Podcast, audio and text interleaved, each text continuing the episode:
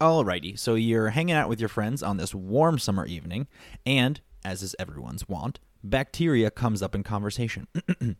Everybody knows the only thing that can prey upon a bacteria is a virus, your friend Chuck scoffs.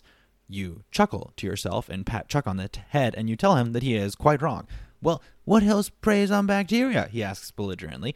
Well, we are going to talk all about that on the next episode of Short Stories of Bacteria.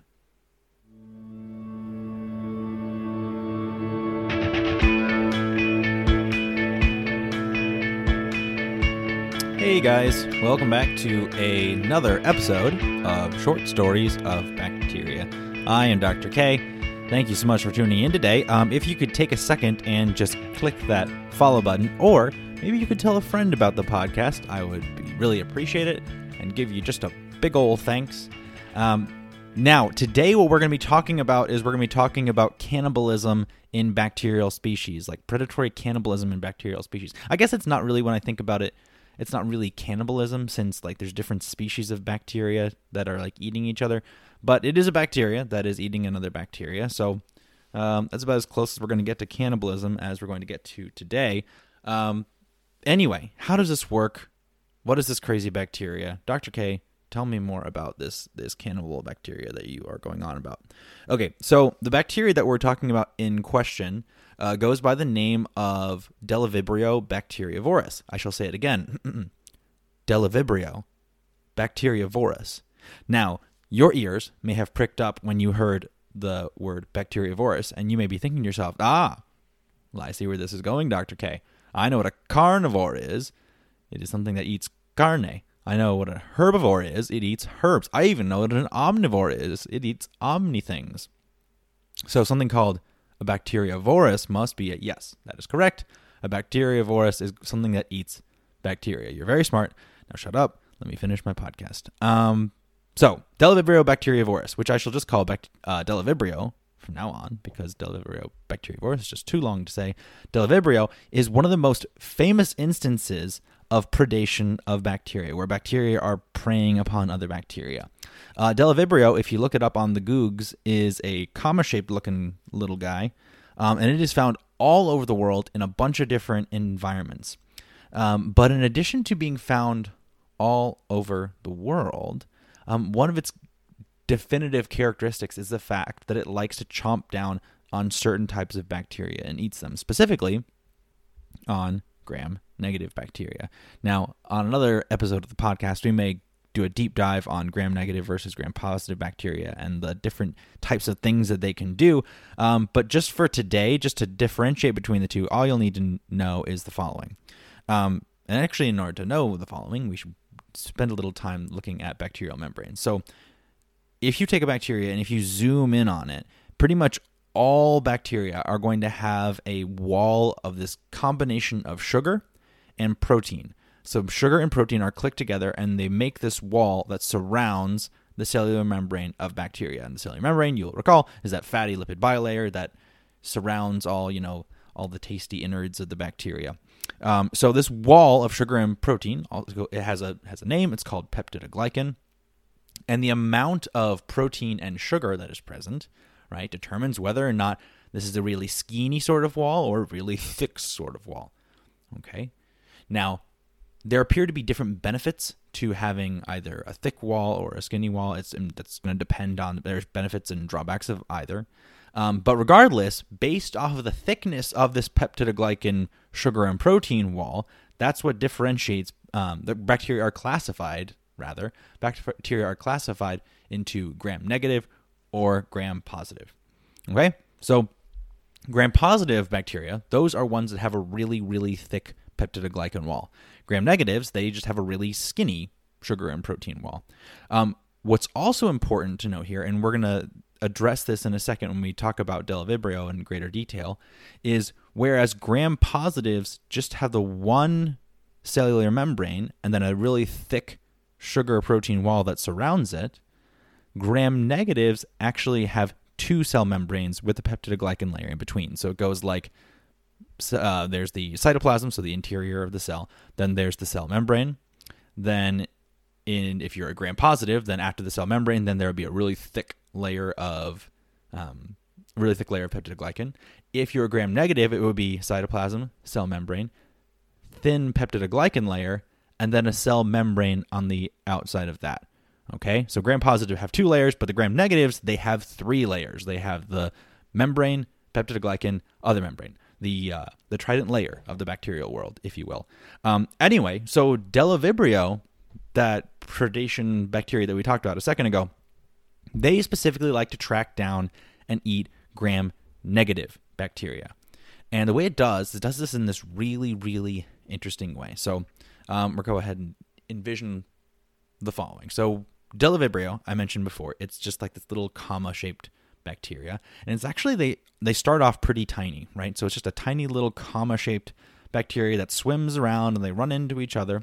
Um, and they'll just keep on doing that until they run into a gram negative bacteria. There's a lot of different gram negatives out there, um, but the most common one, or the one that you may know the best, we'll go with E. coli. A nice, a nice plump E. coli, old faithful. Now, when Bdellovibrio runs into E. coli, um, it's actually a lot, a lot smaller than the bacteria that it preys upon. Um, but it's not always going to be that way. Again, you may kind of may have may be able to guess that by now. It's going to get bigger as it eats the E. coli. Um, and in order to remedy that size discrepancy, what the first thing it has to do is it has to get inside the E. coli. So, what does Bdellovibrio do? Bdellovibrio moseys its way up to the outer layer of E. coli and then slices what's called a tiny little porthole in the wall of the E. coli, right? And that allows Bdellovibrio to sneak into what's known as the periplasm. And you can just think about the periplasm. This is that small area between the two fat layers of the gram negative bacteria. As I mentioned before, gram negatives have the two cell membranes, right? And then the peptidoglycan in between. So the way you can think about this is the Bdellovibrio goes in between those two fat layers. Like uh, if you're still struggling with this, here's an analogy. It's like the hallway of an apartment. There's a door to get into the hallway, and then there's the door to the actual apartment that is connected to the hallway. Basically, Bdellovibrio just lives in the hallway and doesn't fully go in either outside or inside, if that makes any sense. Okay enough with the analogies. Let us mosey on.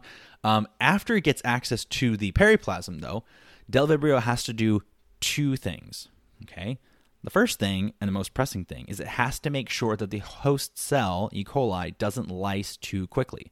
After all, it did just carve a little porthole into the host cell, and it doesn't want all the cytoplasmic interior goodies just oozing out into the environment until it's done eating. Okay? So that's the first thing. It has to be able to make sure that the cell doesn't lyse too quickly.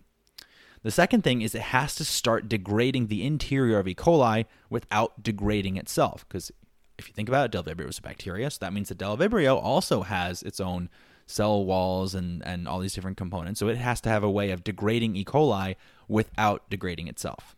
Okay? So Let's address the first issue first. So the first issue, again, preventing everything from rushing out of the cell and just lysing lysing the cell. So all that Bdellovibrio re- does is it just seals up the porthole that it just made. It has a couple of specialty enzymes that it uses to take that piece of the porthole that it cut out and put it right back into the cell wall, and in doing so, it keeps E. coli, the E. coli cell intact. Okay, so it, in doing so, it prevents the stuff from rushing out. To address the second issue, which, if you remember, is making sure that specifically kills E. coli and not itself, all that Bdellovibrio does is it just stays in the periplasm and kind of shoots little specialty enzymes and acids into the cytoplasm of E. coli while it stays safe in the periplasmic space.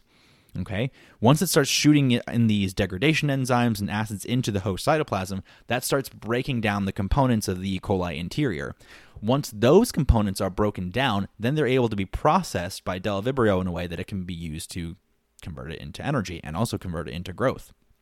So Bdellovibrio then just keeps on chomping on all the nutrients that come from the E. coli cytoplasm, and it just keeps on eating and growing and growing, and it ends up with this very uh, very bizarre, very macabre situation where the Bdellovibrio, it, as I mentioned, just keeps on growing. It keeps on eating in the periplasm.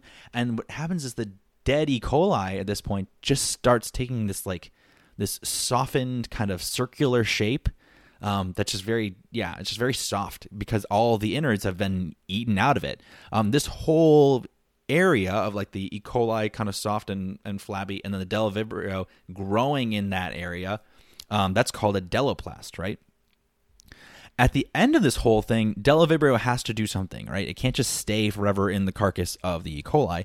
And at this point, Bdellovibrio is actually huge. It's gone from this really tiny, comma shaped little thing to this really enormous, elongated filament um, with actually multiple nucleus like shaped uh, containers called nucleoids. At this point, the Bdellovibrio life mass, the biomass of the Bdellovibrio, actually at this point, makes up more of the biomass than E. coli itself in the Bdelloplast. But Bdellovibrio needs to move on to new things, it needs to kill other gram negatives. Um, so it finishes off this successful campaign by splitting that filament that it's made up into into a cluster of new, tinier Bdellovibrio commas, and then just exploding out of the membrane of E. coli. Actually, not un- totally unlike bacteriophages with which we are familiar. Um, at this point, then, the daughter cells of Bdellovibrio, then they can go ahead and spread around, track down more gram negatives, and then keep on spreading. So it's actually it's really really exciting. It's really really cool. It demonstrates a couple of things. First of all, it reiterates again, um, number one, that it's not just viruses that kill bacteria. Bacteria also kill bacteria. They kill them a bunch of different ways and really, really high amounts. And number two, this killing of bacteria, it doesn't always take the form of them just, you know, just kind of jostling and competing for um, for a for like a a higher position in a given environment. Sometimes it's literally just bacteria preying upon other bacteria. Um, so super cool, super super neat. Um, I hope you enjoyed that. Going, taking like a little bit of a deep dive into Bdellovibrio and how it works. We'll actually definitely have to do this again. Just take a particular bacteria that we're interested in, and then do a little bit of a deep dive into how it works and everything. Um, but for now, the music is going, and it is time to wrap this up. Thank you guys so much again for tuning in today for me with me on this lovely Tuesday. Um, looking forward to seeing you guys next week on another episode of Short Stories of Bacteria.